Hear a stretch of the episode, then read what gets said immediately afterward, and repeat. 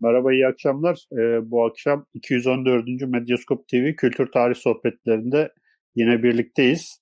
Ee, bugün e, kronik kitaptan çıkmış olan Historia Augusta, e, Roma İmparatorları e, serisinin iki kitaplık bir seri bu.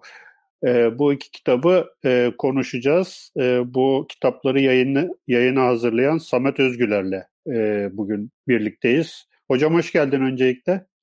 Hoş bulduk, teşekkür ederim. Sağ olun yayınımıza katıldığınız için. Ee, Historia Augusta birinci cildi üç baskı, üçüncü baskısını yapmış. Bugün öğrendik. Ee, ikinci cildi de geçen ay çıktı. Yayına başlamadan önce e, kronik kitabın bu ayki kitaplarından e, Samet Bey'e bir seri e, hediye edeceğini gör, e, duyuralım. Zaten burada işte Roma İmparatorları kitabı da gözüküyor. Bu ayki kitaplar da ekranda. E, bize bu yayında destek olan Kronik kitabı da başlamadan önce bir e, teşekkür etmek istiyoruz. E, şimdi yavaş yavaş başlayalım. Hocam bu Historia Augusta kitabı e, bize tabii okudukça öğreniyoruz. Neredeyse unik bir e, kitap. E, çünkü işte Roma İmparatorluğu e, ayaktayken en azından yazılmış bir biyografi e, kitabı. Biyografi serisi daha doğrusu. Birinci ciltte 12 imparatorun, ikinci ciltte de 9 imparatorun. Değil mi? Toplam 21 e, imparatorun e, kısa biyografileri var. E, bu kitabın önemi nedir? Bir oradan bir giriş yapalım. Daha sonra içeriğine doğru bir e, devam ederiz. Buyurun. Ee, bizim Historia Augusta diyebildiğimiz kitap ya da derleme sizin de söylediğiniz gibi aslında e, Latin Yunan e, klasik metinlerinin ve kaynaklarının çoğunun çoğunda görüldüğü gibi başlığı olmayan bir kitap aslında. Bu Historia Augusta e, başlıklandırılması, isimlendirilmesi e, bilinen bir Fransız klasik filolog tarafından e, metinle ilk haşır neşir olunmaya başlandığı yaklaşık 17. yüzyılda Historia Augusta deniliyor. Aslında e, el yazmalarında ve kodekslerde e, kitabın dediğim gibi herhangi bir başlığı yok. E, var gibi e, birkaç tane farklı edisyon var. E, bunlara Kaysarların ya da Augustusların ya da Sezarların ya da Roma imparatorlarının hayatları e, deniliyor. Fakat e, bahsettiğim gibi Isaac Casaubon adındaki Fransız filolog buna ilk isimlendirmeyi vererek Historia Augusta diyor yaklaşık 1620 yılında.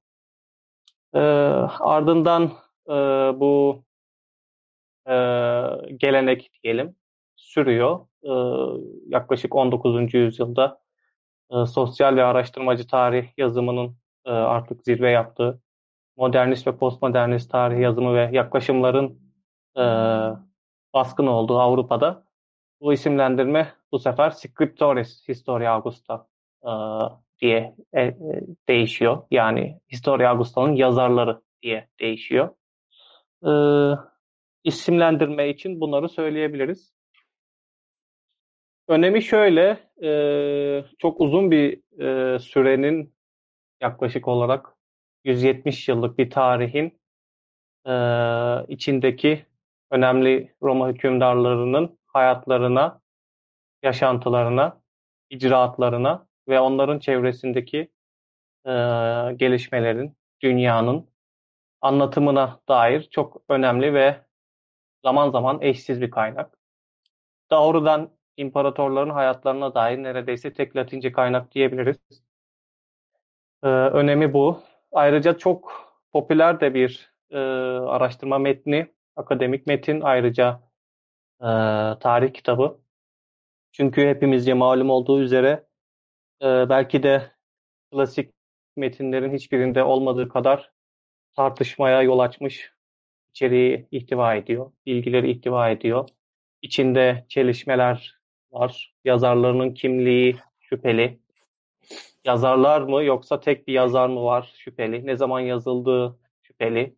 Verdiği bilgiler bazen doğrudan kendi içinde çelişiyor ve buradan kesinlikle yanlış bilgi verdiğini saptayabiliyoruz. Bazense e, doğrudan Roma tarihi ya da eski çağ tarihinin belli aralıkları için diğer kaynak, diğer disiplinler olan epigrafi, e, numizmatik, arkeoloji, filoloji gibi diğer kaynak eserlerle e, karşılaştırması yapıldığında kesinlikle yanlış olduğu görülen ya da en azından güvenilir bilgilerin verdiği bilgilerle ters düşen bilgiler verdiği için e, çok ün yapmış bir metin.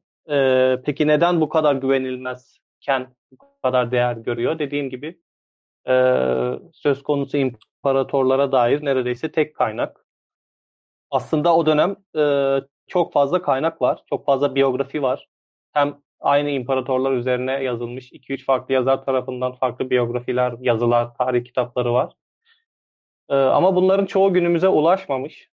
E, zaten Historia Augusta metninde e, bunların birçoğu veriliyor, söyleniyor. Kaynaklara doğrudan atıf yapılıyor. E, biyografi yazarlarından bahsediliyor. Hem de biz zaten e, Roma yazınından bildiğimiz bir biyografi geleneği var. Ki bunun öncesi çok ünlü bir e, biyografi yazarı var. Suetonius diye. Bu aslında e, büyük bir alim.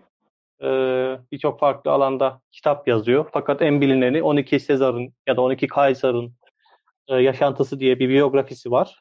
E, bu Julius Caesar'la ya da Jules Caesar'la başlayan e, 12 biyografi Nerva'ya, e, İmparator Nerva'ya kadar geliyor. E, bu biyografilerin aslında devamı niteliğinde bu Historia Augusta dediğimiz.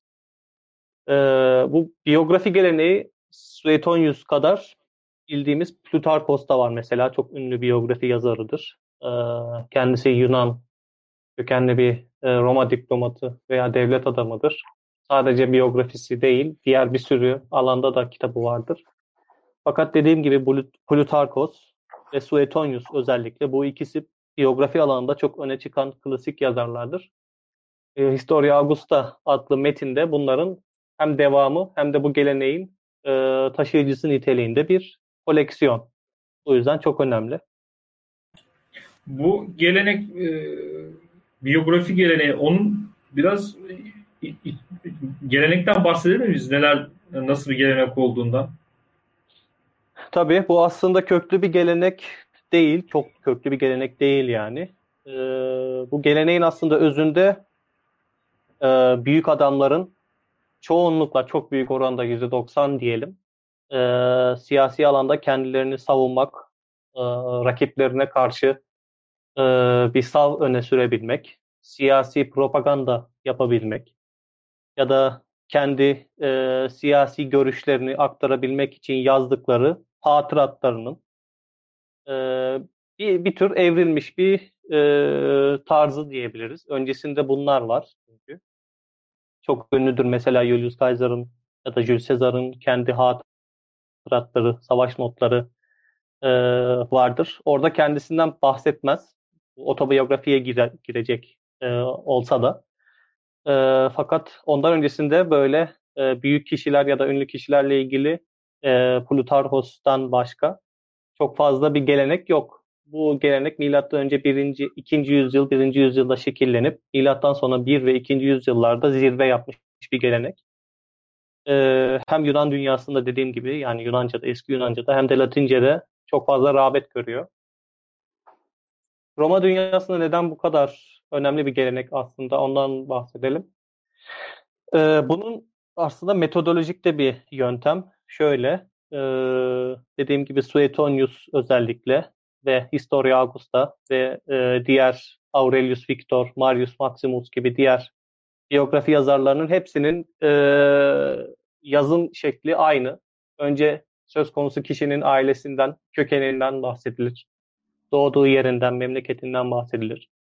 Ondan sonra bu kişi e, çok önemli bir kişi ise ya da imparator olmuş kişi ise Historia Augusta'daki gibi imparator olmadan önceki hayatından, gençliğinden biraz bahsedilir.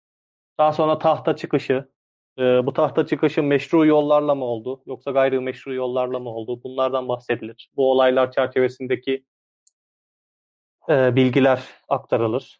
E, daha sonra e, saltanatları dönemindeki olaylar, icraatları, e, hukuki, ekonomik, siyasal e, davranışları, karakter özellikleri, e, işte yeme içme alışkanlıkları, kıyafetleri, giyinişleri vesaire bunlardan bahsedilir. Ardından en son e, imparatorun ya da bu söz konusu kişinin e, hayatının nasıl sonlandığı, e, öldükten sonra arkasından nasıl konuşulduğu, nasıl hatırlandığı, devletin ona karşı e, yaptıkları, ettikleri, insanların onları nasıl hatırladıkları, fiziksel özellikleri, işte kaşı, gözü, boyu, posu, e, en sonunda bunlar anlatılır. Bunlar dediğim gibi Suetonius'ta da bu şekilde. Historia Augusta'da da bu şekilde. Diğer bahsettiğim e, günümüze eserleri ulaşmış, ulaşmamış Marius Maximus, Aurelius Victor gibi diğer biyografi yazarlarında da bu yöntemi, bu gidişatı görüyoruz. Bu büyük ihtimalle dediğim gibi e, Suetonius'ta ya da onun öncesinde adını bilmediğimiz ya da bilsek de e, eseri günümüze, eserleri günümüze ulaşmamış yazarların başlattığı bir gelenek ve bu geleneğin devamı.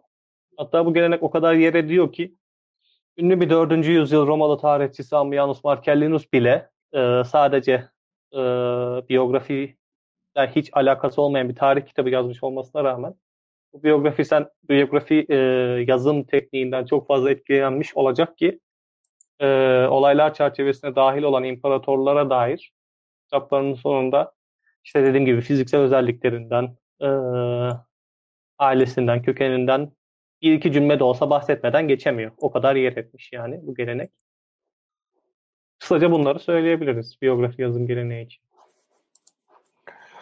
Hocam e, şimdi bu güvenilmezlik meselesine de e, biraz hani e, değinmek lazım ama e, bir yandan da yani şöyle bir tartışma var. Önce onu bir e, şey yapalım. Yani bu metni bir kişi mi yazdı, iki kişi mi yazdı, yoksa gerçekten e, işte orada sayılan kadar e, toplam kaç e, biyografi yazarı var hatırlamıyorum altı. ama altı. E, altı kişi mi yazdı o bile muğlak görebildiğimiz kadarıyla. Hatta siz e, bir yerde bilgisayarlı bir takım e, çözümlemeler yapıldı yakın tarihte. Stilometri. E, evet, silometri yöntemiyle işte bunu e, buna göre e, bazıları bir, işte bir kişi yazmış sonucunu çıkartıyor ama bazıları da işte iki, en sonunda ikiye bağlanmış gibi bir şey var. Evet. E, bu bile çok tartışmalı. E, nedir bu tartışmanın kökeni? Nereden çıkıyor bu tartışma? Biraz isterseniz bunlara da bir girelim. Bu ya, bir, e, şeyler hakkında da bilgi yok galiba değil mi? Yani biyografi yazarları kimdir? Bunların başka bir eseri de yok vesaire. Onları da bir anlatır mısınız? Evet, bu zaten aslında e, Latin Yunan klasiklerinin e, birçoğunda olmasa da bir kısmında görülen bir sorun, bir eksik ve bir tartışma konusu. Sadece bu kitaba ya da bu e, koleksiyona ait bir şey değil.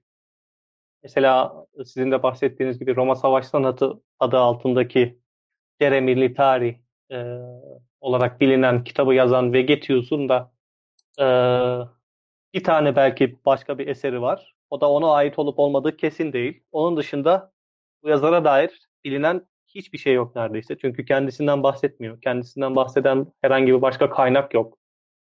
Bir kayıt yok. Bir döküman yok. Ee, biz tabii bu konuda elimiz kolumuz bağlı kalıyoruz. Yani sadece metne e, odaklıyız. Metinde yazar kendisinden bahsetti mi? Kendisine dair bir şeyler söyledi mi? Dini düşünceleri, inançları dair e, üslubu ne? Üslubundan e, işte anlamaya çalışıyoruz vesaire. E, bu dediğim gibi sadece bu kitaba özgü değil. Bu kitaptan, e, bu derlemede neden bu kadar öne çıkmış? E, ondan bahsedelim. Bu altı tane e, biyografi yazarı e, dediğim gibi el yazmalarında görünüp okunan kişiler. İsimleri de var zaten. Bunlar e, geleneksel e, e, kodekslere, el yazmalarına bakarsak bu altı kişi ara, aralarında biyografileri bölüşmüş bir şekilde nasıl oluyorsa.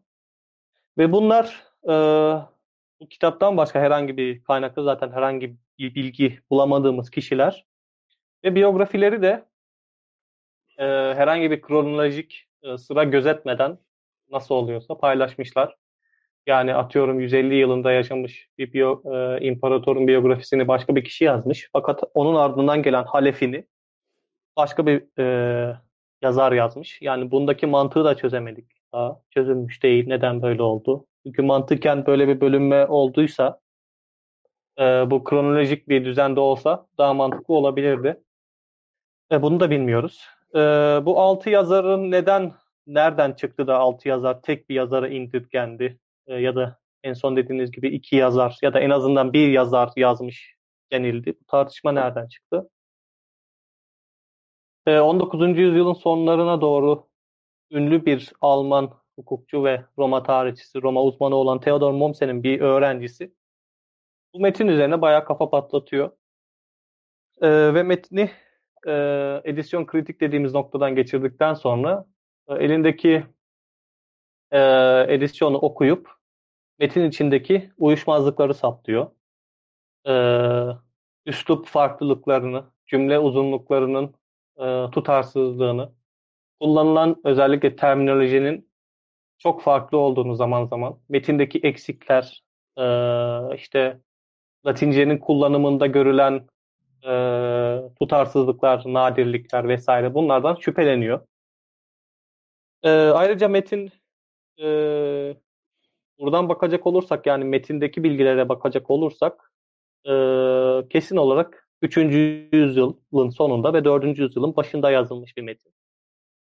Yani en e, düşük tarih olarak 293 tarihini verebiliriz. E, 293 ile 305 tarihleri en erken.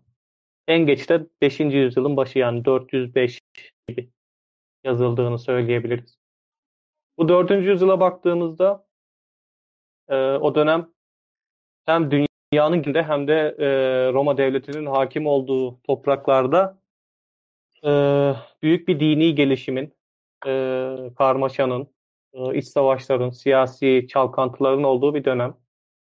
Özellikle de Hristiyanlığın e, büyük etkisi bütün metinlerde, bütün tarih yazımında ve bütün edebi e, yazılarda kendini gösteren bir şey. Hristiyanlığın etkisi e, sadece e, edebiyata olmamış, ayrıca siyasete, dine, devlet yönetimine ve diğer e, kaynaklara da etki yapmıştır. Bu yüzden e, bu yazarlar o dönemde yaşanmış olaylardan etkilenmiş olabilir. Yazarlar ya da yazar. E, bu bahsettiğim e, Theodor Mommsen'in öğrencisi olan bilim insanı da e, metnin, metinde verilen e, bilgilerin e, ve metnin yazılma tarihinin birbiriyle çok tutarsız olduğunu e, ve özellikle de metinde görülen e, pagan propagandası ya da savunmasının Hristiyanlığa yöneltilmiş bir savunu olduğunu, Roma'nın eski geleneklerinin, e, eski pagan dininin, özellikle de eski devlet yapısının, e, 4. yüzyılda çok fazla değişime uğrayan devlet yapısının bir savunulması gibi e, değerlendiriyor. Ve bunun e, klasik Roma e, geleneklerinin yaşatılması yönünde e, bir girişim olduğundan şüphelenip böyle bir sav sunuyor ortaya. E, bu şöyle bir şeyden de destek bulabilir aslında. Bu sadece Historia Augusta'ya özgü bir olay değil. E, o dönemde yazılmış birçok metinde bu tür şeyleri görebiliriz. İmparator Julianus mesela son pagan imparatoru olarak bildiğimiz kişi 363'te e, sansasyonel bir ölümü olmuş kişi. Fakat e, öyle bir kişi ki e, Hristiyanlığın artık neredeyse devlet dini olduğu bir dönemde çıkıp ben paganlığı geri getireceğim e, diye bir program yürütmeye çalışıyor. Ve o doğrultuda sürekli eserler kaleme alıyor. Hristiyanlara yönelik yaptırımlar uyguluyor. Yeni dini politikalar geliştirmeye çalışıyor vesaire. Onun yazdıklarından ve kişiliğinden, karakterinden bu bahsettiğim olayı da görebiliriz.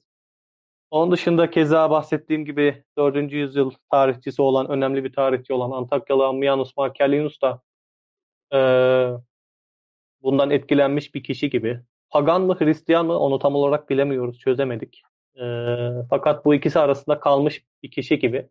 Ve bu olaylardan ve bu gelişimden, dönüşümden çok etkilendiği çok bariz belli. Dediğim gibi diğer kaynaklarda da bu e, bunu takip edebildiğimiz için bu olayları gelişmeleri takip edebildiğimiz için Historia Augusta metni yazarlarından e, gördüğümüz ve e, Hermann Dessau dediğim e, Theodor Mommsen'in öğrencisi olan e, bilim insanının öne sürdüğü bu savı e, mantıklı. Gayet mantıklı. Ve e, bu doğrultuda metni 6 yazar değil, tek bir yazar yazmış olmasının çok daha muhtemel olduğunu söylüyor. Çünkü dediğim gibi e, e, metinde verilen e, tutarsızlıklar ve bilgiler doğrultusunda altı yazar değil tek yazar daha mantıklı deniliyor. E, ve ayrıca e, Hristiyanlığa yönelik bu kadar yoğun bir e, savununun olduğu için Hristiyanlığın görece daha e, gelişiminin daha yavaş olduğu 300'lü yıllar değil de artık neredeyse gelişimini tamamladığı ve neredeyse bir devlet dini olduğu 390'lı yıllarda ya da 380'li yıllarda yazılmış ve tamamlanmış olmasının daha muhtemel olduğunu öne sürüyor. Ee, tabii o zaman az önce bahsettiğimiz gibi bir e, metin üzerinde e, bilgisayar çalışması yapılmıyor. E, bu bahsettiğim e, tutarsızlıklardan yola çıkılarak bu altı yazar tek yazar tartışması oluyor.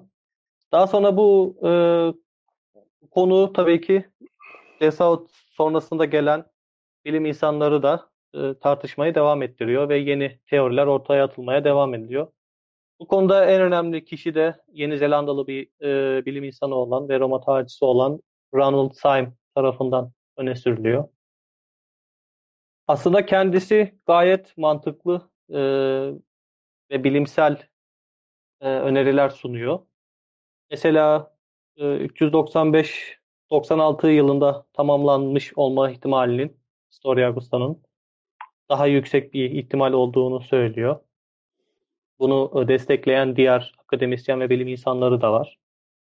Ayrıca Ronald Syme'a göre e, bazı biyografiler 217 yılına kadar ki bizim bilmediğimiz, günümüze ulaşmayan bir kaynak tarafından yararlanılmış e, bu metin.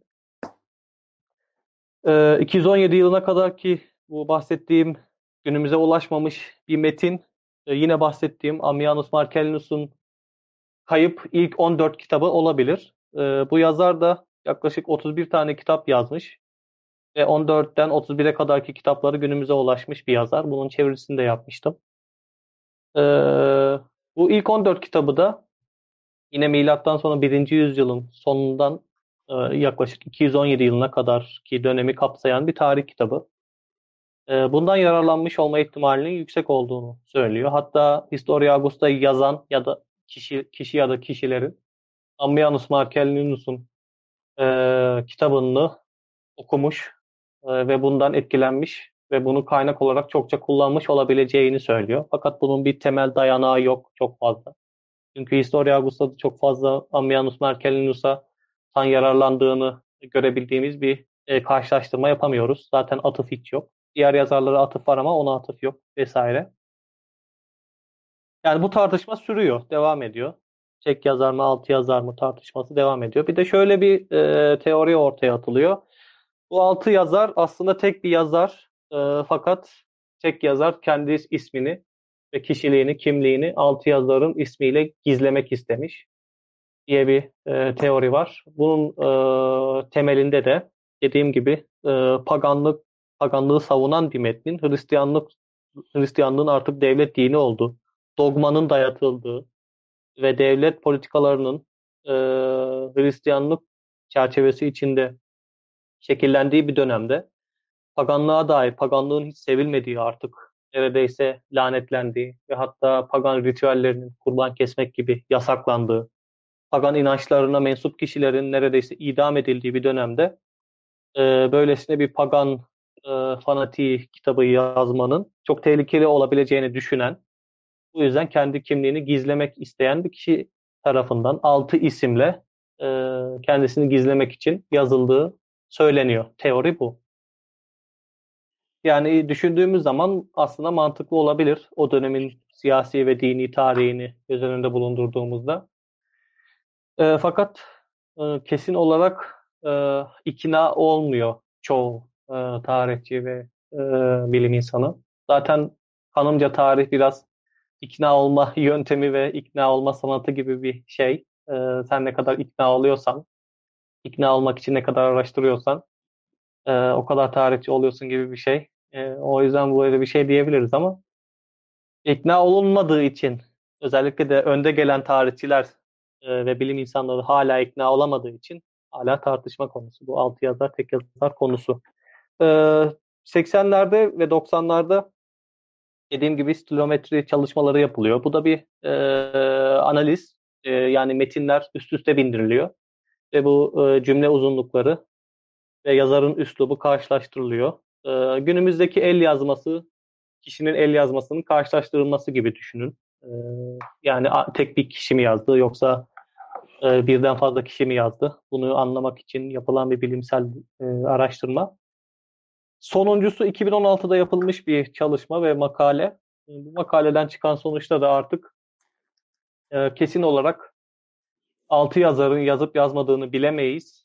Sonucuna varılıyor ama en azından birden fazla yazar veya en azından iki yazarın yazmış olduğu kesin görülüyor. Çünkü e, tek bir yazarın üslubu olsaydı bu kadar farklı olamazdı e, görüşü hakim. Yani bilemediğimiz bir konu kendimizle, e, kendi mantığımızla kaldığımız bir konu. Biraz postmoderne kayan bir konu. E, biraz boşlukları kendimiz doldurmak gerekiyor. E, kendi vicdanımız ve kendi e, ikna olduğumuz e, yola kadar giden bir şey. O yüzden e, ben bunu e, son bu 2016'da yayınlanan makale uyarınca benim de mantığıma göre iki farklı yazar, en azından iki farklı yazar yazmış olmalı diye düşünüyorum. Evet hocam. Şimdi burada e, ben bu kitabı okurken aklıma e, Justinianus döneminde yazılmış olan bu Bizans'ın gizli tarihi kitabı geldi. Prokopius e, yazıyor biliyorsunuz onu.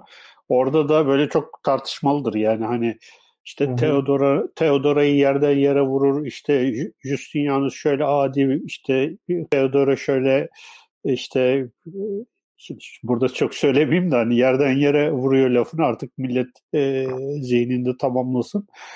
E, o geldi aklıma. Onu daha önce okumuştum e, merakım gereği. E, çok spekülatif bir metin mesela. O da öyle. Buradaki e, şey de öyle. Şimdi benim ikna olma konusundaki e, şahsi fikrim e, oku, okuduktan sonra sizin yazdıklarınızı yani bence bu büyük olasılıkla dönek Julius döneminde yazılmış e, yani benim kafamda oturttuğum şey o. E, dönek Julius'un e, işte pagan imparatorları Julianus mu? Evet evet Julianus'un e, pagan paganizmi yeniden işte bir e, itibar kazandırma e, şeyi olabilir ama söylediğiniz şey de önemliydi kitapta. Julianus'a e, yönelik hiçbir e, ibare yok. Atıf da yok e, metinde. Hani dolayısıyla belki bu da e, şey yapabilir. Tabii bunu çok fazla e, bilemeyiz ama mesela benim aklıma takılan önemli şey şuydu. Yani metinlerin Diocletianus e, ve Konstantinus'a e, şey yapılması, hani ithaf edilmesi. Yani burada bile e, bir e, oyun söz konusu gibi. Yani bir yandan hani e, Konstantinus döneminde yazılmasına yönelik de ciddi soru işaretleri var. Yani zaman da tutmuyor bir anlamda. Zaman meselesi de çok tartışmalı. Yazar sayısı da çok tartışmalı. Neden bu kadar illegalite yapmış olabilirler diye düşündüğüm zaman tam da işte yani ben kendi düşüncelerimi paylaşıyorum tabii burada. Tam da işte yani Hristiyanlık oturmuş bir son bir e, Kuğu'nun son şarkısı işte Dönek Julianus döneminde bir şey olmuş. Sanki o dönem yazılmış gibi ve içimde böyle bir şey var.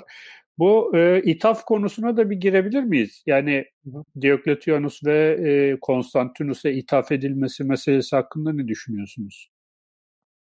Yani o da aslında kendi içinde çelişkili bir e, konu. Çünkü hadi diyelim paganlık ve Hristiyanlık diye bir ayrım yaptık. Ee, burada çok birbiriyle çok farklı iki tane imparator var. Birincisi Diokletianus, ikincisi de Büyük Konstantinus. Diokletianus e, paganlığı sonuna kadar kullanan, e, iktidarını paganlık temelinden meşrulaştıran e, ve resmen Hristiyanlığa belli bir yıla kadar, belli bir döneme kadar resmen savaş açmış bir imparator aslında. E, yaptıkları, yaptığı yaptırımlar, e, işte bazı kararnameleri, imparatorluk toprakları e, üzerinde verdiği kararlar, çıkarttığı kararnameler vesaire.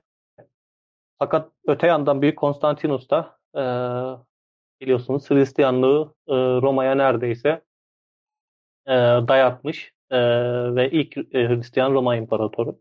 Bu ikisi içinde e, zaten dediğim gibi bir e, çelişki var. Neden yazarlar e, birisi Diocletianus'u adıyor, birisi de Büyük Konstantinus'u adıyor o da belli değil.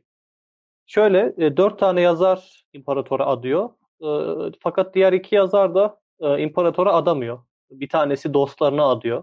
Bazılarının isimlerini veriyor, bazılarının isimlerini vermiyor. Bir tanesi de bir tane üst düzey bir yönetici olan şehir başkanlığı yapmış. Daha sonra da ünlü bir üst düzey bir sivil makama gelmiş bir kişiye adıyor bu kitabı.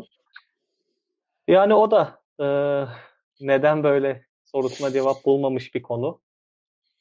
E, eğer dediğimiz gibi tek bir yazar altı tane isim uydurup da e, böyle e, bir şey attıysa kafasından işte birisini imparatora adayım, birisini dostuma adayım diye e, bu tamamen onun yani bizi kandırması olabilir. Onun dışında bizim e, bulabildiğimiz mantık çerçevesi içinde neden böyle olmuş diyebildiğimiz bir şey yok. Dediğim gibi sadece imparatora da adanmamış, imparatorlara adanmamış bir e, e, metin değil. Bazı biyografiler direkt e, kişinin, yazar, yazarların dostlarına adanmış. E, bunu görüyoruz.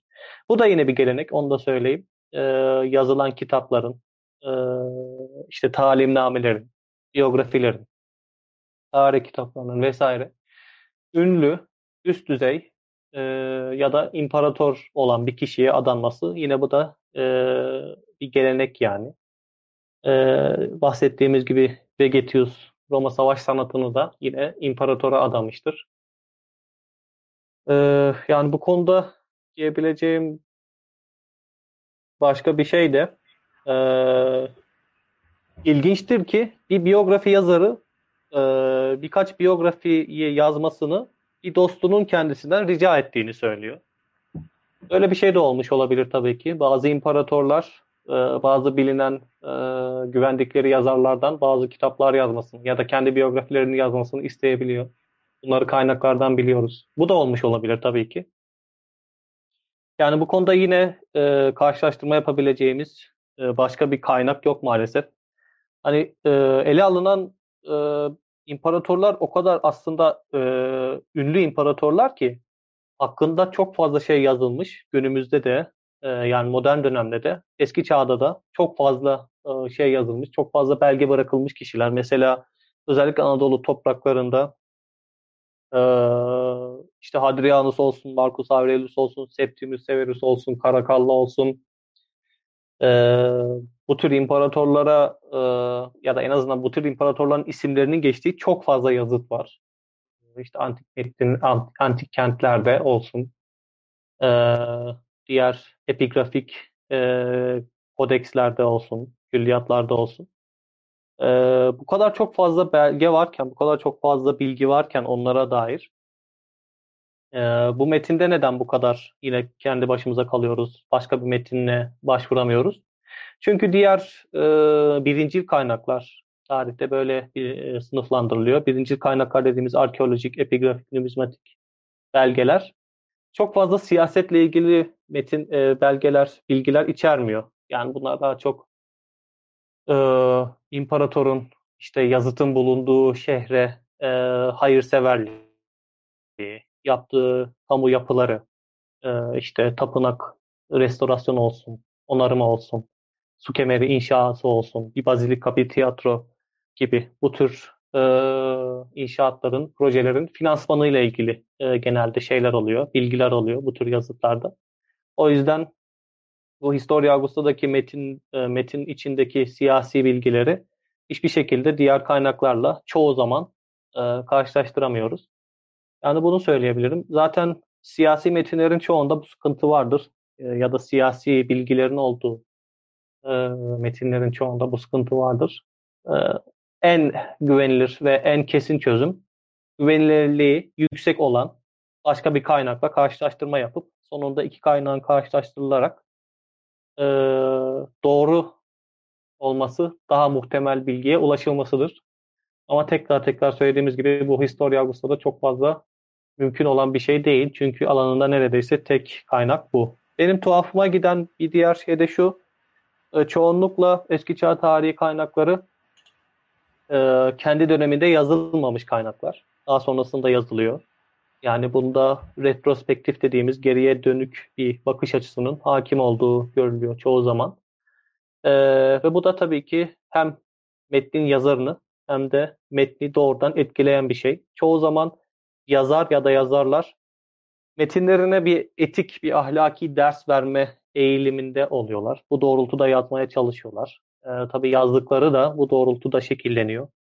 Bir de bu kişilerin kullandığı tabii ki kaynaklar çok önemli. Mesela bahsettiğim gibi Suetonius, Historia Augusta'dan önceki biyografi yazarı. Ee, birinci ve ikinci yüzyılda e, arşiv görevlisi olmuş bir kişi. Yani arşivlere girebiliyor. E, onu biliyoruz mesela. Onda da aynı şekilde Historia Augusta'daki gibi çok fazla dedikodu var mesela. Çok fazla böyle e, yani bilimsel ilgiler değil de daha fazla işte halkın dikkatini çekebilecek e, anekdotlar, olaylar, e, sansasyonel e, işte gelişmeler vesaire aktarılıyor. Fakat Suetonius Historia Augusta kadar e, adı çıkmış bir yazar ve metin değil Suetonius'un biyografileri. Çünkü dediğim gibi kendisinin en azından birkaç yerde e, e, saptayabildiğimiz üzere arşive girebildiğini görüyoruz. Şimdi bu Historia Augusta'da e, çok fazla kaynaktan yararlanmış bir metin. Onu görüyoruz. Hem kendi döneminde yazılmış hem de öncesinde yazılmış çok fazla ve güvenilir kaynaklara erişimi olmuş bir metin. Peki bu neden yani bu kadar güvenilir metine ulaşmış bir metin neden bu kadar e, tartışma konusu oluyor? Dediğim gibi 4. yüzyılda büyük ihtimalle yazılmış bir metin olduğu için e, o dönemde e, birçok kaynak tahrifata uğruyor. E, hem Hristiyan yazarlar tarafından hem e, o güne ulaşmış bazı e, metinler tarafından. Çünkü eski çağda metinlerin aktarımı biliyorsunuz bazı e, bizim kodeksler dediğimiz e, parşömenler üzerine defalarca yazılıp siliniyor yani. Çünkü çok fazla e, günümüzdeki gibi kağıt diyelim yok o zaman. Malzeme kısıtlı ve çok değerli.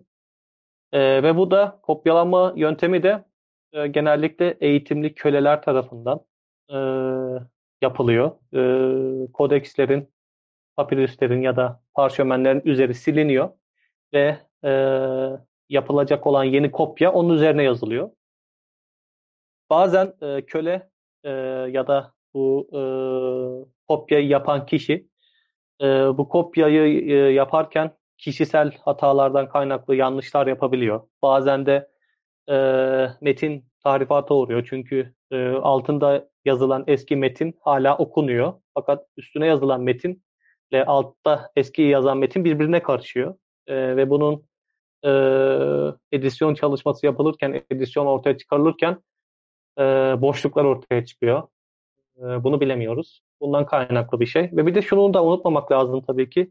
Sonuçta bunları yazanlar insan yani. E, insan her zaman e, manipülasyona e, çok meyilli bir e, varlık. Hele hele siyasi nüfuzun, etkinin çok yoğun olduğu bir dönemde, çok yoğun olduğu bir medeniyette e, bunu hiçbir zaman e, göz ardı etmemeliyiz. Her zaman e, göz önünde bulundurmalıyız. Bizim bugün en güvenilir dediğimiz Roma tarihi kaynakları ya da eski çağ tarihi kaynakları da aslında buna tabidir çoğu zaman bu e, gözden kaçar. Mesela bizim en güvenilir olarak bildiğimiz yazar, tutuyorum Homeros e, ya da diyelim tarihçiden gidelim Herodotos, Tukidides gibi e, ya da Tacitus, Titus Livius gibi Romalı tarihçiler dahi e, aslında verdiği bilgiler çoğu zaman sorguya açık maalesef ve e, onların da yanlış bilgi verdiği e, kanıtlanmış bir sürü e, nokta var. Fakat bunlar çoğu zaman e, öne sürülmüyor. E, buna da dikkat etmek lazım. E, en önemlisi de mesela çok bilinen bir şey eski çağ tarihi kaynaklarına dair sayılar, rakamlar, işte ordu sayıları, asker sayıları vesaire mesela. Bunların neredeyse her zaman yanlış olduğunu artık kesin olarak kabul ediyoruz. Çünkü bir kere mantıken e, bu birlikleri e, asker sayısını sayabilecek e, bir uzunluk yok zaten o kadar fazla. O kadar e, büyük bir teknoloji yok. E, o, o dönemdeki askeri birimler o kadar kağıt üzerinde kesin olarak e, sayısı bilindiği kadarıyla sahaya sürülen birlikler değil vesaire. Bu tür e, kesinlikle güvenmeyeceğimiz ya da kesinlikle sorguya tabi olduğunu bildiğimiz noktalar var. Bunu e, sadece Historia Augusta değil, diğer eski çağ kaynaklarına, eski çağ tarihine özgü şeyler olduğunu söylemek istiyorum. Şimdi Historia Augusta'dan bir de şundan bahsetmek istiyorum. Evet sürekli şeyinden bahsettik. Güvenilmez bir metin. Çok fazla sorguya tabi tutulmuş. Kendi içinde çok fazla e, çelişkiler var. Mesela bir yerde imparatorun atıyorum aslan avladığından bahsediyor. Fakat başka bir kaynakta imparatorun aslan değil ayı avladığından bahsediliyor mesela. Yani burada hangisi doğru? En küçük bir örnek veriyorum. Aslan mı ayı mı mesela? Bu bu kadar tabii ki önemli bir husus değil. Sonuçta ne avladıysa avladı. Çok fazla tarihe etki eden bir konu değil. Fakat bu küçük detaylardan işte e, metnin güvenilir mi güvenilmez mi o güveni bize sağlıyor. E, başka bir yerde mesela bir filozoftan söz ediliyor Historia Augusta'da. Bu filozofun e, kendisinin Kalkedon yani Kadıköy e, doğumlu olduğu söyleniyor. Fakat başka güvenilir bir Yunan tarihçisinin aynı filozofun memleketini Nikomedya yani İzmit olarak verdiğini görüyoruz. Bu tür işte e, yanlışlar ve karşılaştırmalar Historia Augusta'ya olan güvenimizi azaltsa da aslında bizim sürekli e, kötülediğimiz kadar kötü bir metin değil bu kadar fazla. E, ve bir de çok fazla genelleme yapmamamız lazım. Çünkü dediğim gibi uzun bir süreyi ele alan bir metin. Ve e, aslında bizim şu an iki cilt dediniz siz en başta. Üç cilt normalde. İki cildini yayınladık. Üçüncüsünü de yayınlayacağız inşallah. Bu ilk iki ciltteki mesela birinci ciltteki imparatorların hayatları ve onlara verilen, onlara dair verilen bilgiler daha güvenilir. E, sağlaması daha çok yapılmış e, bilgiler. Fakat mesela e, metin ilerledikçe e, yanlış bilgilerin daha çok olduğu ortaya çıkıyor. E, bunun neden böyle bunu da bilmiyoruz. Çünkü dediğimiz gibi kronolojik bir e, sistem yok. Yazarlar e, ya da yazar e, imparatorları kendi kafasına göre e, düzenleyerek yazmış. Bunu da bilmiyoruz. Ama e, mesela e, verdiği bazı bilgiler de kesinlikle doğru Historia Augusta'daki. Hem diğer kaynaklardan kesinlikle sağladığı, sağlamasını yaptığımız, karşılaştırmasını yaptığımız e, hem de mantıka çok uyan e, bilgiler var. Tabii ki hiçbir zaman mantıkla kalmıyoruz. Dediğim gibi sürekli karşılaştırma yapmaya mahkumuz. Örnek verecek olursam e, Roma'da yine bir konsül ve konsül yılı geleneği vardır. Her yıla iki tane konsülün ismi verilir. E, bu Historia Augusta metninde de e, çoğu zaman her yıl kimin konsül olduğu söyleniyor. Bu konsüllük de Cumhuriyet döneminden gelen bir e, teamül olsa da imparatorluk döneminde de formalite de olsa prestij bakımından devam ettirilen bir e, gelenek. Konsül isimlerinin ve konsül yıllarının e, diğer kaynaklarda ve günümüze ulaşmış konsül takviminde ki e, konsül isimleriyle uyuştuğunu görüyoruz. Mesela ayrıca e, Roma'nın lejyonlarının mesela e, lejyonlarına dair çok fazla bilgi vardır. Hem e, birincil hem ikincil kaynaklardan. Yani hem yazılı e, hem de yazılı olmayan insan müdahalesinin daha az olduğu arkeoloji, epigrafi, numizmatik gibi kaynaklardan e, lejyonlara dair çok fazla bilgimiz var. İşte nerede konuşlandıkları, alt birimleri, e, nerede görev yaptıkları, nereye sevk edildikleri, ne kadar süre görev yaptıkları, ne zaman oluşturuldukları vesaire. E, bunlara dair çok fazla bilgi olduğu için e, Historia Augusta'daki çok az lejyon, lejyonlara dair çok az bilgilerle karşılaştırma yaptığımızda %90 oranında doğru bilgi verdiğini söyleyebiliriz mesela. Ayrıca e, diğer hiçbir kaynakta olma, olmayan bazı bilgiler de verilmiştir Historia Augusta'da. E, bunların doğru olduğunu bazı yazıtlardan da çözebiliyoruz. Mesela 150 yılında Afrika'da çıkmış bir isyandan söz ediliyor. E, Historia Augusta'da.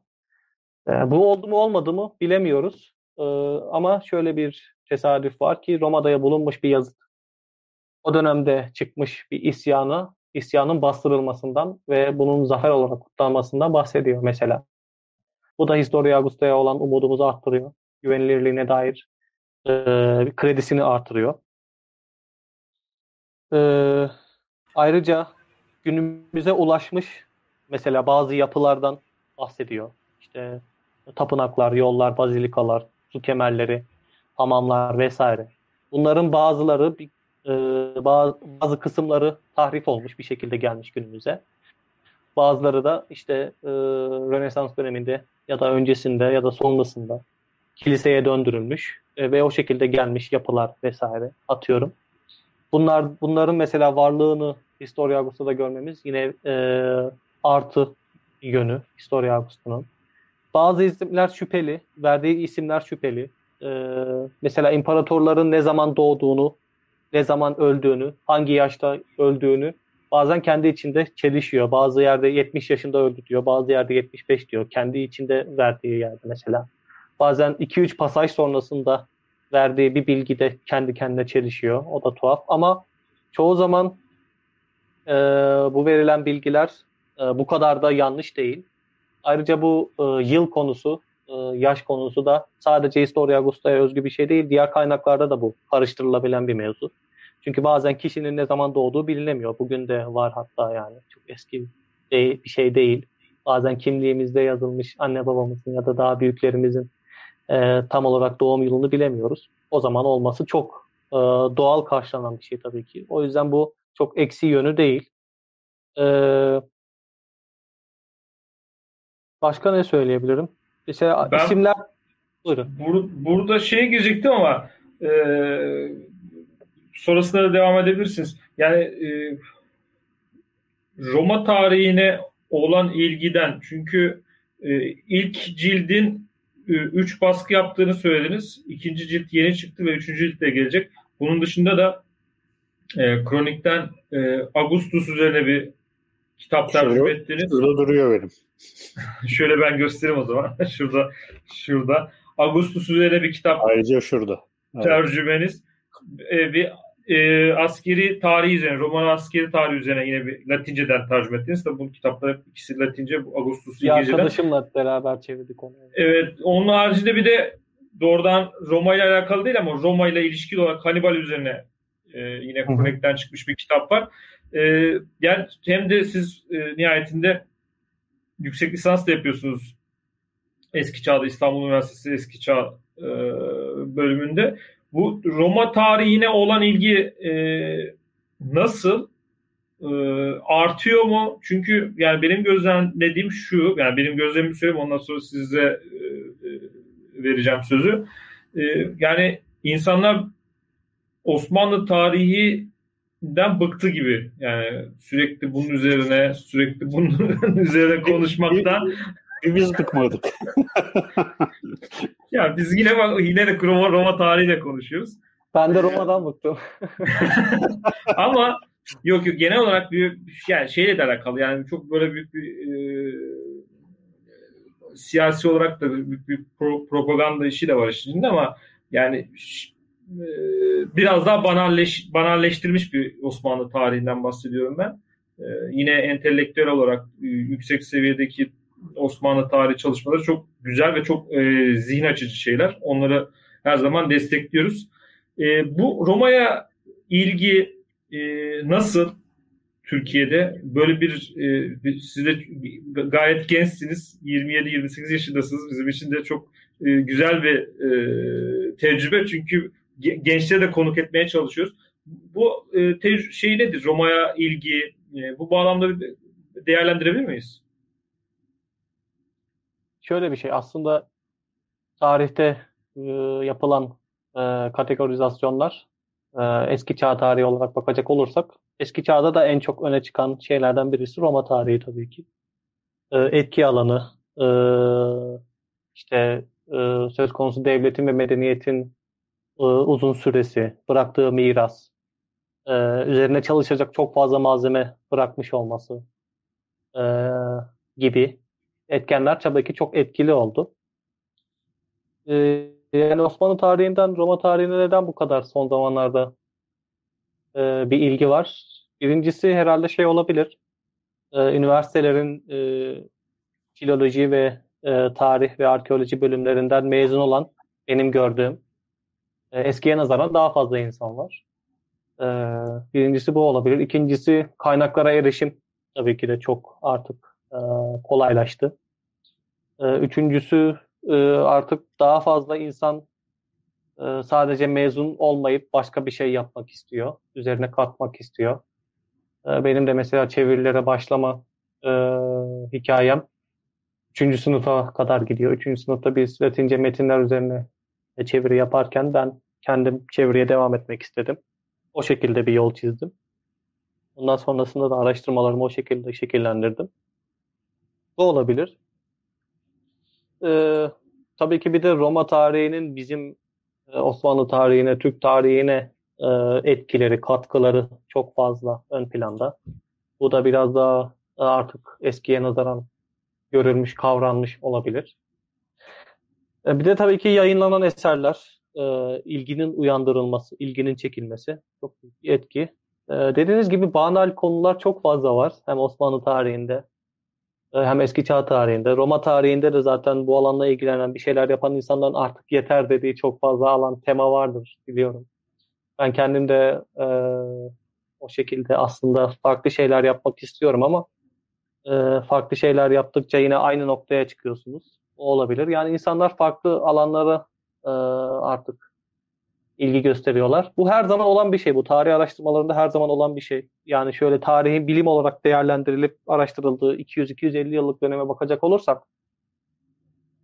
e, o zaman da her, e, her zaman bunu görüyoruz tarih yazımında. Fransızlar, Almanlar, İngilizler her zaman örneğinde her zaman bunlar olmuştur e, temalar çok fazla değişmiştir. Eski çağda mesela e, son 30-40 yılda çok öne çıkan bir geç antik çağ e, teması ön plandadır.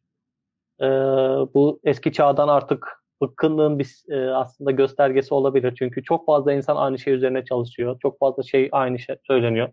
Tabii ki hiçbir zaman e, bir konu e, tek bir sefer çalışılacak ya da belli seferlerde çalışılacak değil.